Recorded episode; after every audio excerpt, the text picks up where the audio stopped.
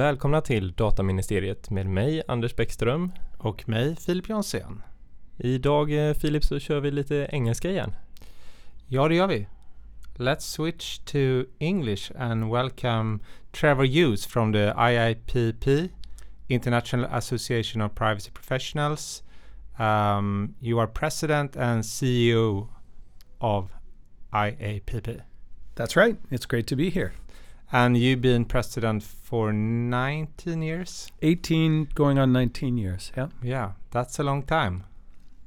And previous to that, I think you held some in house positions.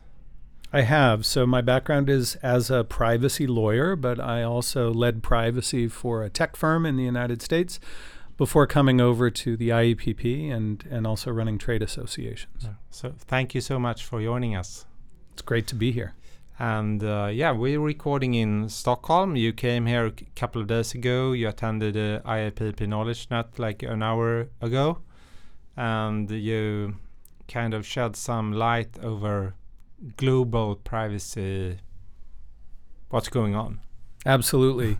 Um, we're uh, we are touring and meeting with our members across the Nordic countries right now, and this is the first stop here in Stockholm, and I'm delighted to be here. My first visit to Stockholm. What a beautiful city! What a beautiful country! And as a Canadian, it feels very comfortable to me. And uh, while um, our members have a very good view of privacy on the ground in Sweden. Um, we felt that what uh, what I could bring, what the IAPP could bring, is a sense of what our 55,000 members around the world are seeing around the world. And that is a lot of growth in our field. We are seeing tremendous growth and complexity in the field of data protection around the world. So that's what I was trying to share today. And of course, uh, you mentioned like 50 or 55,000 members. Um, let's lo- looking back like five years ago. How's the how many uh, members did you have five years ago?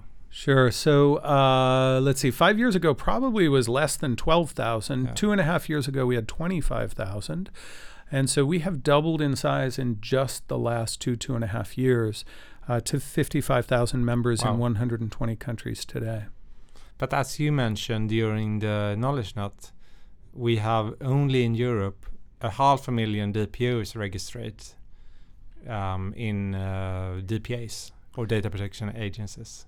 Well, I don't know if I'd say only half a million. There, there, um, there are a lot of data protection officers registered in Europe. We did a survey last year of the data protection authorities in Europe, and what we found was that there are over 300,000 registered in the 17 jurisdictions, the 17 data protection authorities that responded to us. When we took that number and extrapolated out to all European Union uh, member states, our estimate is that there are 500,000 organizations with registered DPOs in Europe. Uh, we have 16,000 members at the IAPP in Europe, and that suggests to me that we have a lot of work to do. We need to train and educate, network, connect a lot of data protection officers, data protection professionals to um, the broader professional community. So how will you do that? Well, it's a good question. One of the ways is that we talk to a lot of our members uh, across Europe. Um, we have built in the past few years conferences in Paris and London, in Munich. Um, soon we will have an event in The Hague in the Netherlands. We run chapters all across Europe. We have dozens and dozens of chapters that are having meetings all the time in Europe. Um, we also have certification programs for Europe. So our CIPP E, our European certification, is available for our European members, and we have translated that fully into German and French. Um, we, we are always working on how can we build better products and services to help our members do their job. So, so when it comes to certification, I'm I'm a little bit curious actually.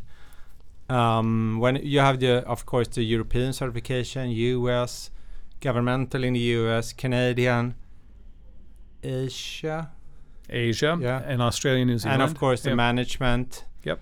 And technology. Correct. Well done. yeah. so when you look at who is who is actually kind of taking the certifications when it comes to EU, is it uh, members in Europe or Mm. in the US? And for the US certification, is it US members or European members?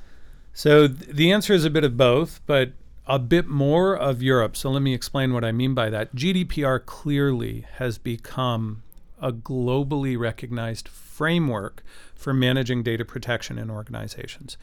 As a result, our CIPPE, the Certified Information Privacy Professional for Europe, which largely is a GDPR based certification, has become our largest selling certification around the world. So much so that in the United States, we sell more CIPPE than we sell CIPP-US.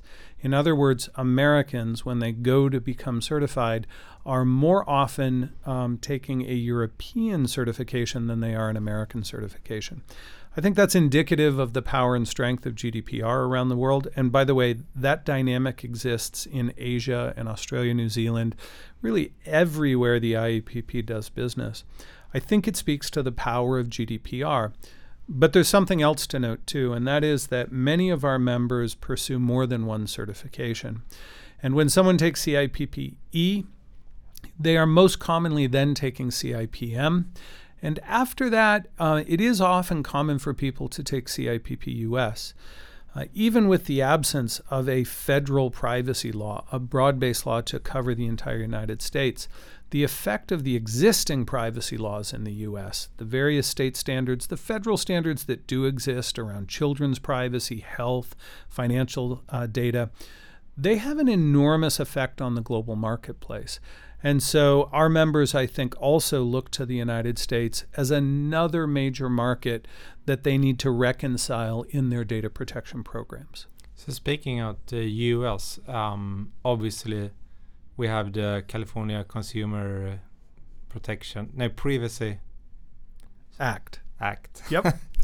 ah, thank you. And we have uh, other state legislation in the pipeline. We do. Um, I think it's like 20 states in different stages or. s- s- Um, how do you keep your certifications up to date? So it's a very good question, and it's very difficult. Um, our certifications are accredited under ISO 17024, so there is a process that we need to uh, follow under that ISO standard. We are certified through ANSI. Um, and that process involves going through what's called a job task analysis, where we actually look at the work of privacy professionals in the role, data protection professionals in the role that we are trying to certify. We identify, excuse me, the body of knowledge for them. And once we've identified the body of knowledge, then we can build exams and training and other things. When the body of knowledge changes, there is a downstream effect on everything else that we build. And so we are constantly working with our certification advisory boards to identify new laws, new standards that need to be implemented into our certification programs. So, in the case of the California Consumer Privacy Act, the CCPA, that has already been implemented into our U.S. certification. Um, many of the state laws, as they come into effect, if they have major differences um, within those laws, we will incorporate those into our CIPP US program. Um, but it is a process that takes time, and we have um, a very dedicated team in our certification team and many active members on our certification advisory boards who help us with that work.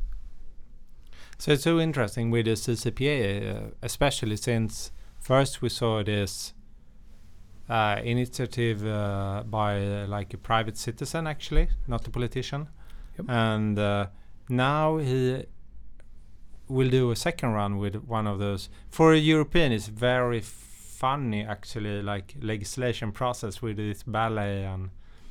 Uh, So let me explain the process Yeah. first. You're absolutely right. it is a I, um, it is a different process. It I can't say it's unique because it does exist in other places, but in California, there is the ability for an individual, um, a Californian citizen, to initiate a law by going out to the streets of California and receiving petition signatures. And if you get enough signatures, and I believe it's a percentage of the last election for the California governor. So you have to achieve a certain percentage of the number of people who voted in the last election for the California governor.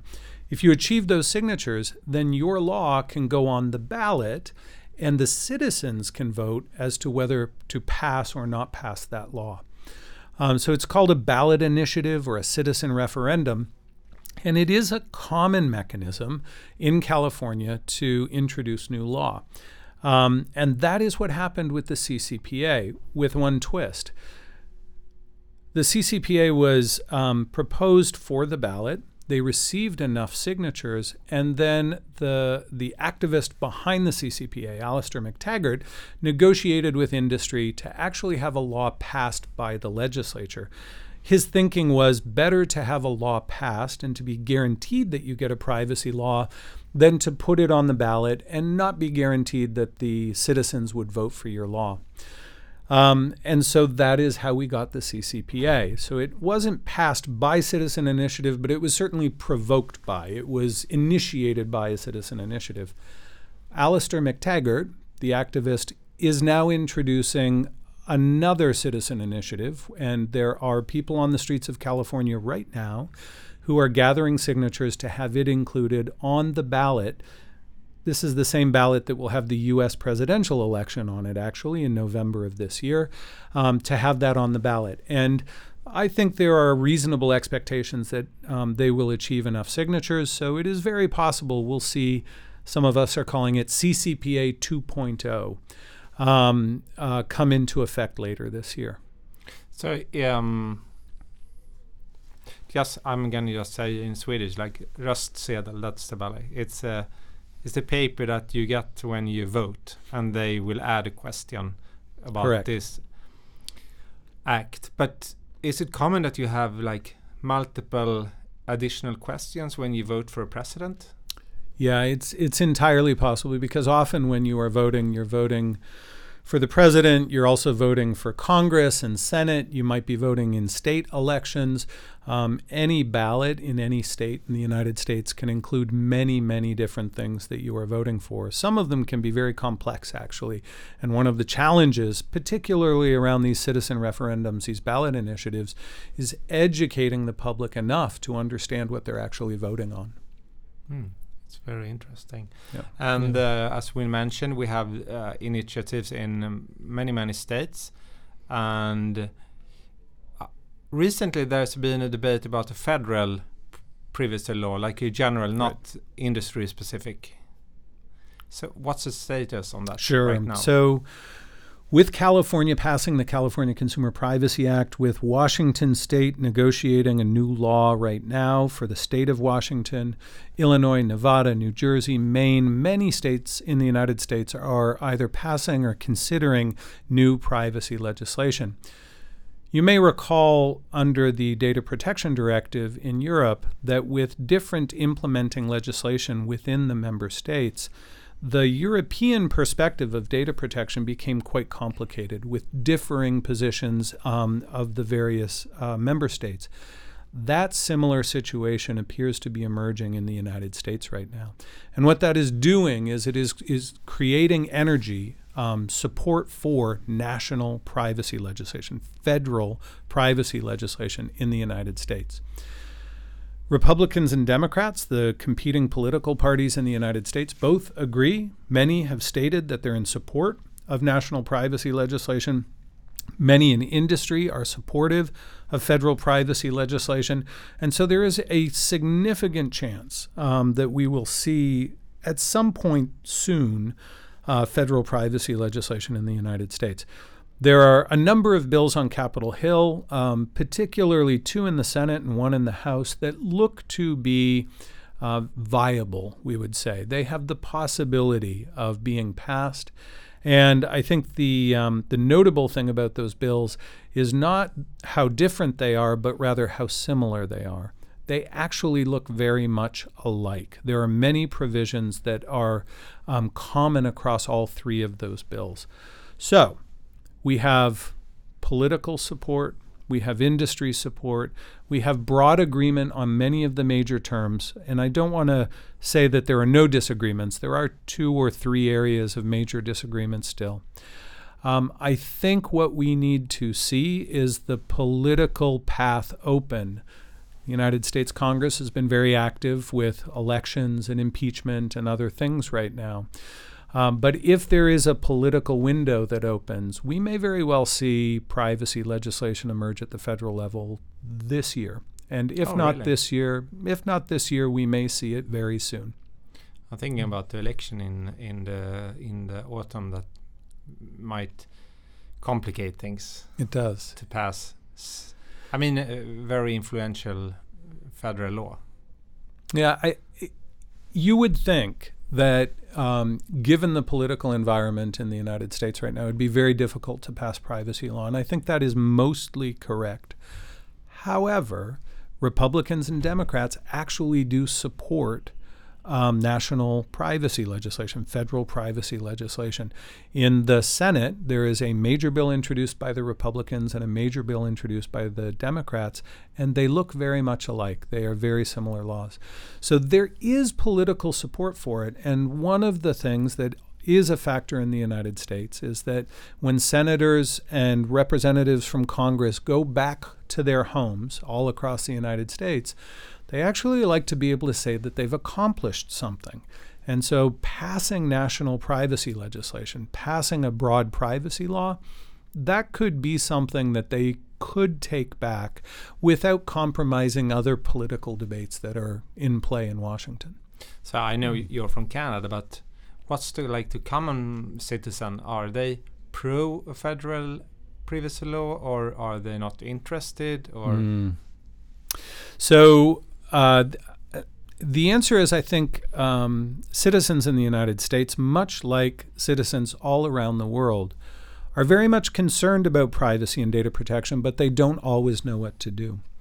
Um, it's very hard for individuals to understand how they can become champions of their own privacy and data protection. And as a result, they often look to their politicians. They say, Fix this for me. Give us a law, give us a standard. I think there is broad support for the idea of a privacy law in the United States. And we have one indicator on this. Alastair Mactaggart in California has done polling on the uh, public support for a new citizen referendum for CCPA 2.0 in California. And he said from our stage uh, late last fall when he was announcing this citizen referendum that it was polling with over 90% approval ratings. In other words, Californian citizens, at least, are um, indicating that they have very broad support for privacy law. So I think that's a that's a consistent standard across the United States. So these uh, initiatives um, for a federal law, uh, is there anything that you said that they look similar? Mhm. Is there what kind of um, character do they have? Uh, are they like uh, accountability based, or what? What's the main thing? Yeah, so um, much like many things between Europe and the United States, there's much that you would recognize. There are concepts of accountability and data subject um, access rights, data subject rights broadly. Um, there are concepts of privacy by design. There's concepts of consent and other bases for legitimate processing. And so I think there are many things that you would see. There's a concept of a mandatory chief privacy officer in all three of the bills on Capitol Hill right now. Um, but there are differences too. It's not entirely clear exactly all of those differences, but I think we will see um, that there will need to be some carve outs, some exceptions for either existing U.S. privacy law, things like HIPAA and Gramm-Leach-Bliley and the Children's Online Privacy Protection Act. So there will need to be a reconciliation with those laws. That will differ from other laws around the world. Um, and there will likely need to be a preemption, whether that's a very strong preemption or a weak preemption of state law. Um, in order for a federal law to pass. And so uh, those will be differing standards that um, that I think privacy pros, data protection pros will have to pay attention to. Yeah, because all these um, kind of important stuff in the GDPR with accountability, uh, privacy by design, everything comes from across the sea, uh, and still it's like Europeans who are picturing themselves as is as if it's us who uh, are actually being the privacy advocates, not the U.S. Uh, Yeah. with all the Or big Canada, uh, for that Yeah. matter, with uh, privacy by design. Sure. Yeah. Sure. Yeah. Uh, so, uh, uh, do you see anything, or um, well, what's the American or Canadian perspective on that kind of proudness, European proudness? Sure. let's see. Well, I, I let me not respond to the idea of European pride and and and the sense of of of GDPR or European approaches being right or wrong. Here's what I see when I look all across the world, and that is that um, cultures are different. They have different histories. They have different political structures. They have different cultural normative values. Um, the way we think about privacy, the way we think about data protection differs all around the world. Americans think about privacy differently than Europeans do. And so it is only right and appropriate that laws differ, because from our cultures emerge our laws. Um, this goes for India and Brazil and China and Japan and Korea and every country in the world has a, has a differing cultural normative value on privacy. And so, and so, I think um, it is only right that we see differences in privacy law around the world. I think it is interesting to note that in the United States, there is an enormous culture of compliance with existing standards, and there is also a very strong culture around risk management inside organizations that is highly operationalized and very systematic. In the absence of a federal privacy law for the past 25 years, as the internet has grown, as the digital economy has grown, as technology has challenged the way that we think about privacy, American organizations have not just said, oh, well, there's no federal privacy law, we can do anything. What they've actually done is recognize that there's significant risk, that there is significant risk around the use of data. Um, and as a result, they have built risk management tools, which we largely describe as accountability mechanisms, in order to understand and assess and manage the risks associated with the use of data inside those organizations. So things like privacy impact assessments, data protection impact assessments, data flow audits, data inventories, the measures and metrics for managing a data privacy program, all of the ideas that are around um, privacy on the ground, which is actually a fantastic book that talks about this difference between the European approach and the American approach. It's by Deirdre Mulligan and Ken Bamberger. It's called Privacy on the on the Ground. Um, I think that it's important to note the contribution of American businesses to our understanding of how to operationalize privacy. So, too, I think it's appropriate to recognize the incredible contributions of the European legislative and regulatory process in building out broad legislative and regulatory frameworks for managing data protection and privacy. Um, I think they're both very, very important and neither one is right or wrong. And I think both have lots to um, recognize in each other. Here's another good example um, data breach response emerged in 2003 in California, same state that developed CCPA. And it said something very similar, uh, very simple actually. Um, and that is if you had a database that included personal information and you had a reasonable understanding that there was a breach to that database and the data was not encrypted, you had to report to everyone in that database that there had been a breach. That's, that's all the law said. It was a, a very short law. That simple idea in 2003, Senate Bill uh, 1386, I think it was at the time, um, led to all of the entire class of data breach notification and response laws that we have around the world today. And if I can like point to one thing that has changed behavior in organizations, it's that one law. We have seen more encryption, more data protection wrapped around data, better management of data because of data breach response laws. Um, so yeah, I think the the um, the contributions of American organizations have, have been significant, just like uh, European contributions.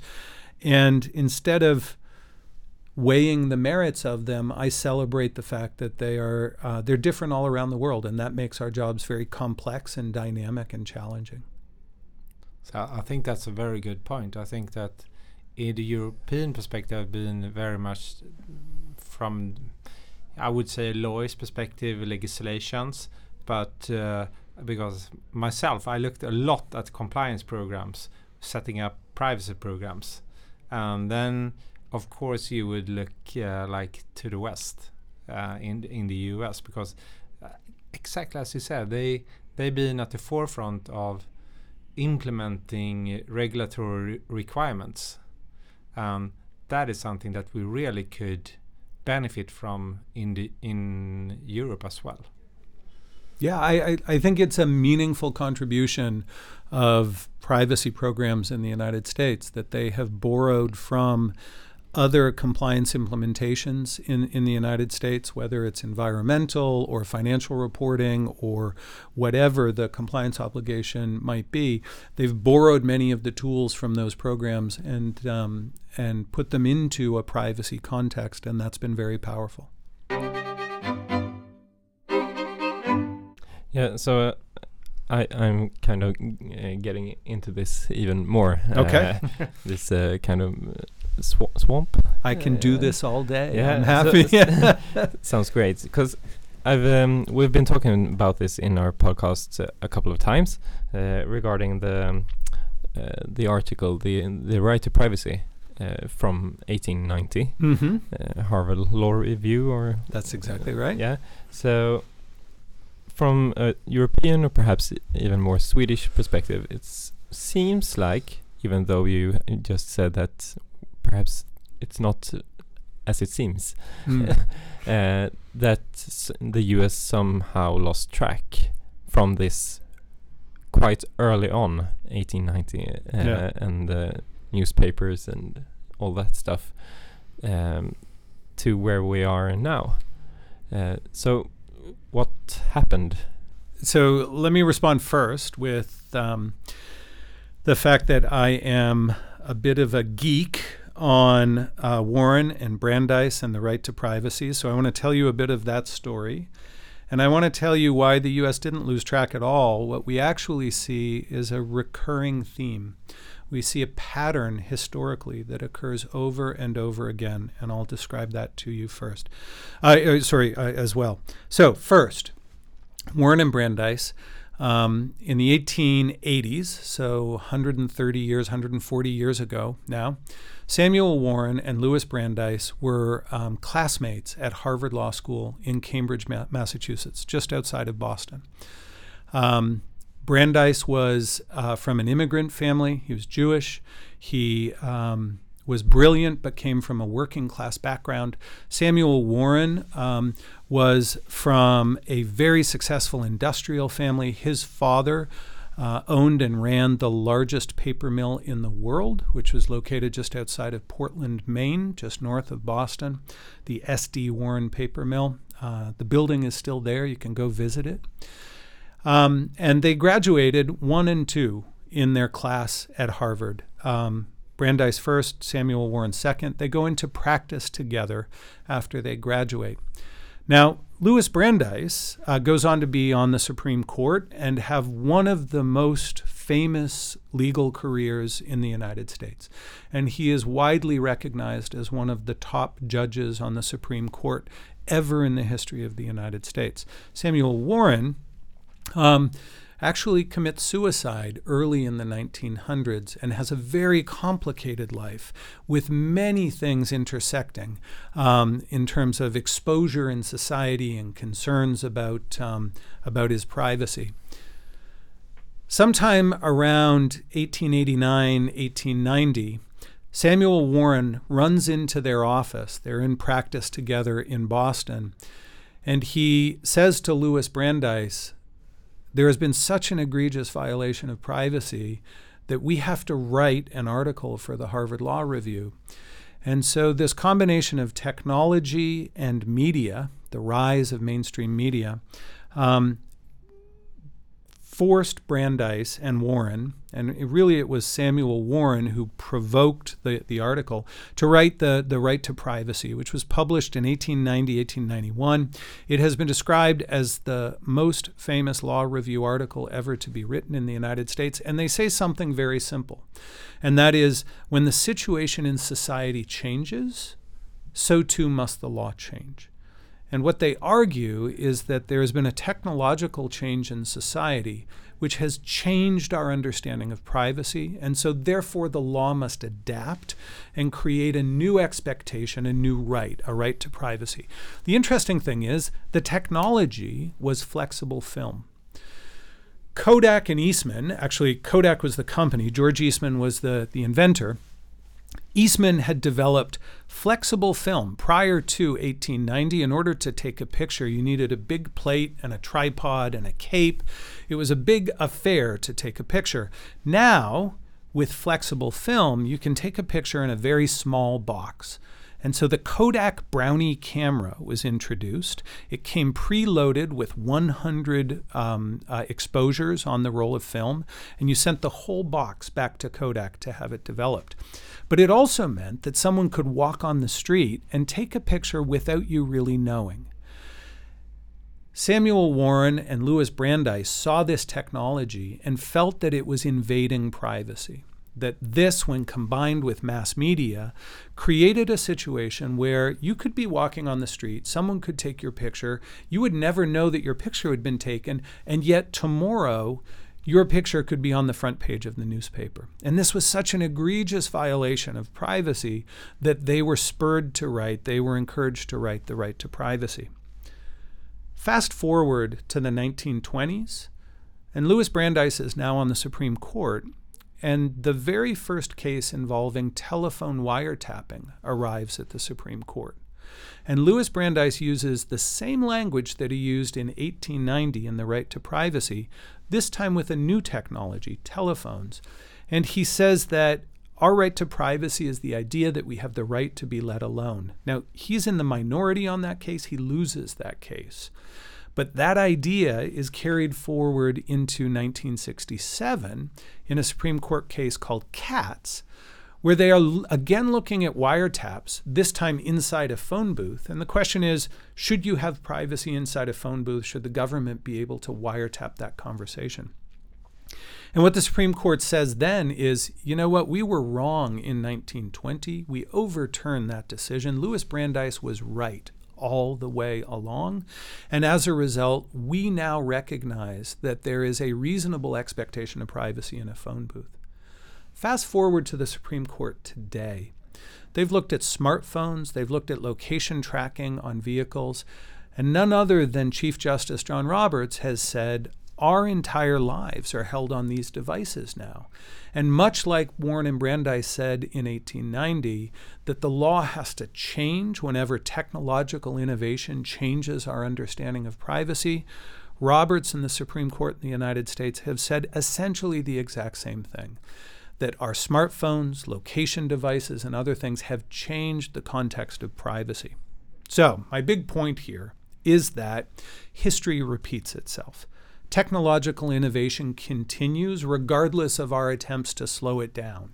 There will be challenges to our expectation of privacy because of those technological innovations. And in the United States, that process has been going on for over 150 years. And I think it, it is happening today. It's just accelerating, is the problem. And the, the response of the law is sometimes a bit slower than society might otherwise like. And in that slowness, we end up with a disrupted, sort of risk filled environment. And I think that's what we're living through right now. I actually have great hope and expectation that we will find better standards and, and better ways to create privacy within these new technological environments. But when I look back historically, what I see is a repeated process of the law adapting to new technological innovation and society just needing time to get that process done. So instead of seeing Warren and Brandeis in 1890 as sort of this one shining moment of brilliance, and then uh, never again was that that same intelligence brought to bear. I actually see that process happening uh, over and over again, and I actually see the fingerprints of Warren and Brandeis on this conversation today. Yeah, yeah. When when you mentioned that uh, that the tech uh, industry and all the uh, development, uh, it quite uh, resembles the GDPR. I think it does. Um, Yeah. So perhaps it's flowing across the sea. Um, these. Yep. The kind of same argumentation or arguments. Uh, along that line, um, as you mentioned, uh, tech is rapidly changing, um, and legislation process is uh, always kind of a little bit slower. Um, is it possible to keep up? Yeah, so now you've asked the really difficult question, and I think that might be what's different today than, say, in Warren and Brandeis' time or 1920 with telephones, 1967 with the rise of mainframe computers. Um, I think one of the challenges that we have today is the speed of innovation. When we think of the smartphone in our pockets, um, it is a mechanical device, it is the phone itself, the hardware. It is an operating system that sits on that device. Those may be developed by two different entities. It is the carrier, the mobile carrier, the service provider that gives you access to a network. It's also the apps that you have on your phone. And then if you visit a website or through many of those apps, you're touching many different data parties. Um, i- i- that device in your pocket is a more complex data ecosystem than we have ever seen in human society. And that's just one technology. You take that same thinking to autonomous vehicles, and not even autonomous vehicles, smart cars. And most cars today are smart to a certain degree. They're communicating with navigation apps, and there's content coming through your radio or through devices in, in your app. There might be traffic indicators. There may be service indicators that are going back up into your manufacturer. That is a complex platform as well. We are increasingly seeing that the speed of technological innovation, the speed of change, is far greater than our ability to adapt new solutions. I actually think that we need to get to a place where we do not require individual data subjects to understand the complexity of the smartphone in their pocket. When I walk into any room, let's say it's a hotel room somewhere around the world, and I switch on the lights, there is so much trust that is baked into that one simple act of me switching on the lights. I need to know that, well, first of all, the lights are going to switch on, but also that there has been a trained electrician who has pulled the wires through the wall, that there is an electricity regulator who has determined what is the appropriate voltage and wattage coming out of the system, that there are transformers and adapters in the appropriate places, that there is an, an entire regulatory structure that sits behind that one little light switch. I don't want to know anything about it. I just want to know that that light switch is going to serve my purposes and that it's going to be safe. I'm not going to get electrocuted. It's not going to start a fire, um, and that it's going to work. We need to get to a similar place in the digital economy. Um, citizens in the digital economy, us, people, we need to know that the digital economy is serving us. That when I want to use my smartphone, it does what I want it to do and it's serving my purposes. And I can trust that technology and I can trust the systems behind that technology. I think we're moving in that direction, um, but I do think we are still in this topsy turvy, disrupted stage, and that can feel disorienting sometimes. So now, um, on that topic, I think that isn't that what the e-privacy directive um, has entered into this uh, position where they kind of wanted to regulate specific technologies, but that's not going to work. Right. So they are struggling on how should we phrase it. Yeah. So one of the other challenges is that if you try to regulate a single technology, you almost guarantee the obsolescence of that legislative or regulatory Exactly. standard within months because technology is changing so quickly. Or if you legislate one technology and create real friction with that technology, industry will work around it somehow and create another technology. I think that's very much the case. Many argue that we need principle based standards so as to avoid technological um, um, reliance or technologically focused or limited laws or standards. Um, I, I, think it's a very reasonable point. There are also technologies um, that we still have yet to see fully implemented in society.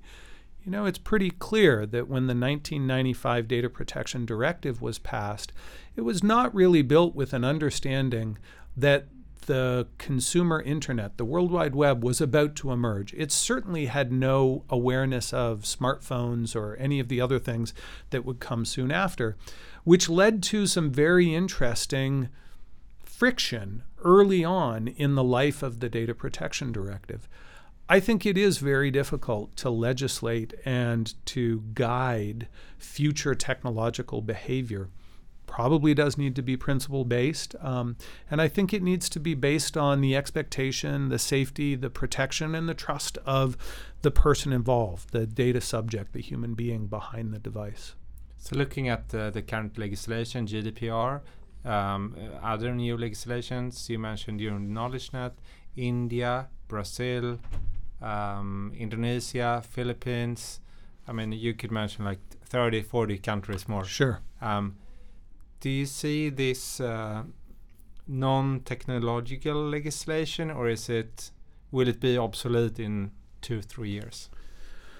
So I think we see a combination of things. Uh, you know, a good example in GDPR is the idea of accountability. Um, that's not a technologically dependent um, legislative standard. It's a good business practice um, to build accountability into your systems. It is a good business practice to conduct a DPIA or a privacy impact assessment for every new feature or product or service that you're rolling out as an organization. So I do think that we are beginning to see some um, legislative and regulatory developments around the world that should be evergreen, we would say, that will have a long life to them. Um, the other thing that we're seeing, though, is that, again, differing um, standards are emerging from different countries around the world. And so it very much will be the case that there will be innovation in legislation that we will see ideas like the do not sell button from California. Now, whether that works or not, I think we still don't know. Uh, we are still seeing well, lots of different implementations of that idea. It's clear that the marketplace doesn't quite understand how that's fully supposed to be implemented. Will that be the same as the data breach notification law that came out of California in 2003 and have a broad effect around the world? I think it's too early to tell. I do think it's important, though, for legislatures and regulators around the world to have the ability to innovate as well. Um, that we need legislative, public policy innovation as much as we need technological innovation. So now that you mentioned that the, we see discrepancies, of course, among privacy laws. Yeah. Um, if you are a global company, pan-European, or at least um, you sell stuff or services to multiple countries and even continents. Um, is the legal landscape too complex to to hmm. comply with? Well, I, um, so the answer probably is yes, but get used to it. Oh no! I mean, I think I, I so. I, Absolutely, and I am incredibly sympathetic. I, look, the IAPP needs to cover all of these laws for our members, so we need to build expertise on all of these laws. And I cannot claim to have read every new privacy law around the world. It's impossible, I think, now. Um, the, but the other answer is that it will only get more complex. It will only get more complex. It is impossible for it to go in any other direction. More countries will introduce more laws think about the incentives if you are a legislator in any country around the world, if you pass something that looks exactly like GDPR, you're basically saying we're leaving our privacy regulation, our, our, our data protection law and regulation to the Europeans. And most legislators will not do that. There is an incentive in place to figure out what's different in your market, to figure out how you need to look at privacy and data protection in your own unique way. That means that we will have differing standards around the world. Stated differently, Indians in India think about privacy different than Europeans in Europe and Americans in America. As a result, their laws are always going to look different from Europe and the United States. And um, that means that the work of data protection and privacy professionals around the world is only going to get more complex. We will have more standards, more conflicts of laws, and more issues to resolve. And um, I, frankly, I think that's one of the exciting things about our job. Yeah, is that I, it I mean, never I changes. Privacy. I, I've I've done it for ten years. I think it's the most amazing uh, legal uh, area to work with. It really Um, is. It changes all the time. Yeah. Um, but I'm I'm thinking about at the same time, um, people tend to be more privacy aware and they use Tor networks. Sure. So you will not be able to know who you interact with. So you d- you will not know if it's uh, a Californian resident, a Swedish resident, Mhm. or someone in India. Yep. So would, w- do you have to have like a cookie banner according to European standard, uh, do not sell button Yeah. as in California, and maybe some other stuff in in India? Like th- your landing page will only be like a lot of privacy stuff. Yeah. So, uh, first of all, I hope that's not the case, right? W- what we don't want is for people when they want to get their football scores on the weekend to see how their local team has done, and I mean European football, by the way, not American football. You want to get your football scores. Um, you don't want to have to go through a bunch of screens asking you what you think about privacy or how you want to manage it on that site. You just want your football scores. That would be a bad result if we ended up with that. There is also the reality, though, that we are increasingly seeing tools and services arise in the marketplace where, regardless of what laws and regulations say, data subjects are taking control of their own privacy. Absolutely, the Tor network and other onion router networks, things like that, proxy networks, are emerging, and that's one tool. We're also seeing it in more broad consumer applications because, as much as Tor is a tool that's used by many, it is not a hugely used phenomenon um, across huge numbers of consumers. However, if you add up the market share of Safari, Firefox, and Chrome, so Mozilla, um, uh, Apple, and Google, you actually get a, a majority of the browser share of, um, of the world today. All three of those platforms have either implemented or announced that they are blocking third party cookies. Um, that's a really powerful privacy message in the marketplace. And it adds complexity for a privacy professional. If you're working at an organization that has ad servers or analytics or content providers or other third parties coming through your site, that can create some real challenges for functionality for you. But I think it's an indication of the marketplace responding to the expectations of citizens. So whether you're using a Tor router or you are just using a, a, a browser because you have a sense that it's a privacy protecting browser, I think we are starting to see the marketplace and some of these platforms bite back on privacy, which is interesting as well. One thing that came to my mind uh, during the KnowledgeNet session when you talked about all the different countries uh, developing new uh, privacy legislation uh, was this case, I think it was in South Korea a while ago when a chief privacy officer or privacy officer was held personally liable for uh, a data breach, I think, or ha- ha- mishandling a data breach or something. Um, do you see from your perspective that the chief privacy officers, the privacy professionals, are becoming held personally liable for Yeah. their work? So it's a great question. And let me start with the IAPP actually doesn't have an official position on uh, personal liability. I will express personally that it does give me some real concern. Um, I think it raises the consequences for privacy officers. And it certainly, I think, increases the need for them to have a dialogue with their CEO, with their boards of directors. They need to have much more protection in the hierarchy and reporting of an organization if that type of liability is going to exist. I think we are seeing some early indicators that there will be executive liability for violations of privacy and data protection. In the Facebook settlement with FTC last summer, both Mark Zuckerberg and the new chief privacy officer, the new uh, privacy um, advocate within uh, Facebook, need to sign an attestation as to the compliance with the settlement agreement every year. So they need to look at the program inside Facebook, they need to sign that it's done, and they will have personal liability if that turns out to not be the case. So we're seeing early indicators, very early indicators of there being personal liability when someone um, uh, says one thing and it turns out to be incorrect.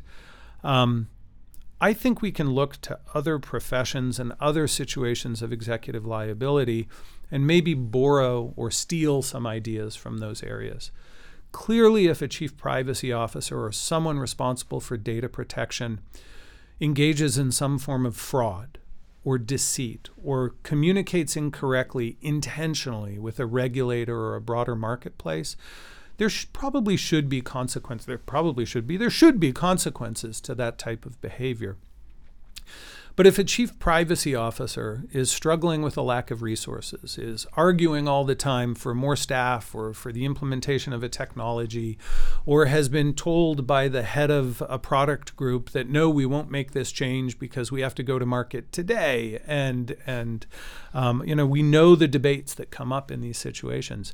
If there is a documented good faith effort to impose compliance inside the organization, I think it's harder to um, uh, to see a, a, reason for personal liability in those situations.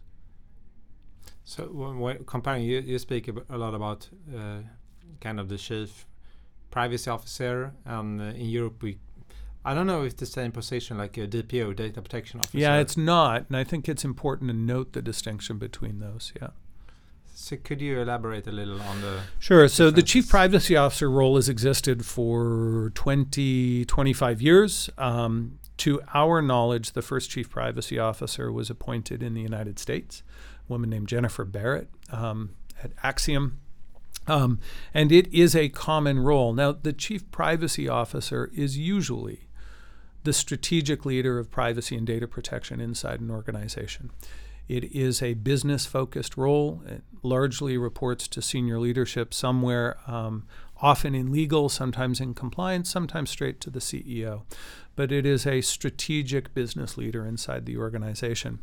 The data protection officer role is a regulatory defined role inside GDPR. And it has some unique characteristics that make it look a little different than our understanding of the chief privacy officer. Data protection officer has to be independent, has to report to the highest levels of management inside the organization, has to be given access to um, uh, the the procedures and and products and services uh, to the the organization to understand the compliance uh, um, to GDPR the DPO is not necessarily responsible for conducting DPIAs, but needs to have oversight over DPIAs. And in some cases, there's an expectation or an understanding where the DPO might actually have a need to or an obligation to report to a data protection authority in the event of concerns. All of that suggests a role that begins to look like an internal audit or an ombudsman. And I think there is still a sort of a norming of what that role looks like. But under the strict language of the GDPR, I think there is an independence and a, a separateness that is thought of with, with regards to the DPO. Now, many organizations are not big enough or have the resources to appoint an independent DPO. And so I think we will have to see how that plays out because in many cases, the general counsel is the DPO. In fact, that's the case at the IAPP. Our general counsel is the DPO. And um, um, we may see that there are some interpretations of the GDPR from DPAs that really start to push that independence idea. And, and the chief privacy officer is not independent in that way? Yeah, so one might imagine that the chief privacy officer is an employee of the company. The chief privacy officer serves the company, certainly has a strategic executive voice within the company, but is not necessarily independent and doesn't necessarily have to report to the highest level of management within the organization. Might report to the general counsel, might report to a VP of compliance, um, but doesn't have to. The DPO, in contrast, um, by the language of the law in the GDPR requires independence and also requires um, that they report to the highest levels of management in the organization and that they are given resources adequate to conduct their job. Um, that suggests a slightly different type of role than we think of the uh, um, the chief privacy officer being. Uh, and in the Brazil and Indian law, is it uh, similar to the European way? Yeah, so it's a mandatory data protection officer, and it is similar to a European model. Yes. Okay, I only have one last question. Okay. When you set up a privacy program, what is the most important skill? Management, IT, or law or legal skills? Mm. Um, well, you're setting up what we call a softball in the United States, which is to say, an easy question to answer. Um, it's all of them. It's all of them. It's uh, you can't pick one. It's like asking me who's my favorite child. I love them all equally. Um, data protection, privacy is what we call a hybrid field. It's an interdisciplinary field. Only 40% of our 55,000 members around the world are lawyers, which is to say 60% of our members, a majority of our members, are not lawyers. Our members come from backgrounds in law, yes, but also in business management and also in technology. And in order to be an effective privacy leader today and an, an, effective data protection leader, you need to have an understanding across all of those domains. Our field is interdisciplinary, it is hybridized, and it touches all of them. Now, you don't have to be an expert. You don't have to go get a degree in computer science and business and law. That would take far too much time, and you'd be much too overeducated. Um, no, what you need is conversational fluency. If you come from a law degree, you need to be able to talk to the chief technology officer of your company. You need to be able to understand how cookies work on your website. You don't have to be able to code a cookie, but you need to know what they are and how they work and why they're important. And then you'll be able to advise on what the law says. But you also have to be able to then go to the business and say, okay, we have to implement a broad data protection impact assessment tool so that we are looking at the privacy consequences, the data protection consequences of every new feature and service that we launch. So the answer is yes, all of them. You, you need to be um, uh, conversationally comfortable across all three of those domains, and you probably need to be an expert in at least one of them. So it is true that the privacy professionals are the new Renaissance people. I I like that a lot. I think they are. Um, well, I had just one question left. Sure. And it's concerning the Cloud Act um, that you also talked about today. And in Europe, in Sweden in particular, the Cloud Act is a hot, hot thing uh, every privacy professional, well, in Sweden knows uh, that. Well, this discussion or debate that's going on in Sweden concerning the Cloud Act, um, I'm just curious if there's, uh, well, a U.S. perspective on that one. Is there does uh, the average Joe or the average American, perhaps not average, but yeah. privacy professional in the U.S. Do they see it differently than perhaps Europeans? Uh, so let me try and answer quickly. So first of all, the Cloud Act is an incredibly complex issue, particularly with regards to organizations trying to use US-based cloud service providers, whether or not the data is being stored here in Europe or over in the United States. It's an incredibly complex issue, and I don't think there are really clear answers or very clear compliance standards. Certainly, many of those cloud providers in the United States are greatly concerned about the risk to their business in Europe if uh, European organizations increasingly are of an opinion that they cannot use a US based cloud provider because their data may be at risk. Again, whether or not it's in a data um, storage facility here in Europe or, or elsewhere. Um, what I can tell you is that there is an ongoing and dynamic conversation about privacy and data protection everywhere in the world. It has slightly different flavors wherever you might be. So, certainly, Europeans that I talk to are greatly concerned about the Cloud Act. Americans are greatly concerned about the Schrems 2 case um, that should be coming out sometime soon from the European Court of Justice, and whether or not that will cause uh, risks to model contracts and maybe even the Privacy Shield program. Um, there are concerns about data localization in Russia. There are concerns about um, encryption backdoors in India and other places.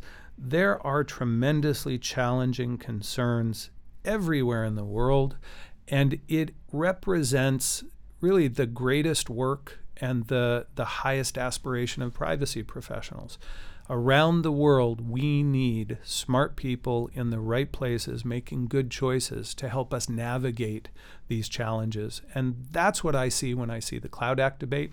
I don't know how it will play out, I don't know how it will resolve. But what I do see is that there are a lot of very smart people, members of the IAPP and others, who are working really hard to make sure that these technologies work for us, and that gives me hope. That sounds like a great ending, I think. Hope. Yeah. Hope. Hope. Yeah. So, big thank you, Trevor, for being with us in uh, Yeah. Dataministeriet. A really pleasure to have you here. Ja. I'm happy to be here. Thanks. Och eh, tack alla ni som lyssnat för att ni lyssnat. Hej då. Ha det gott.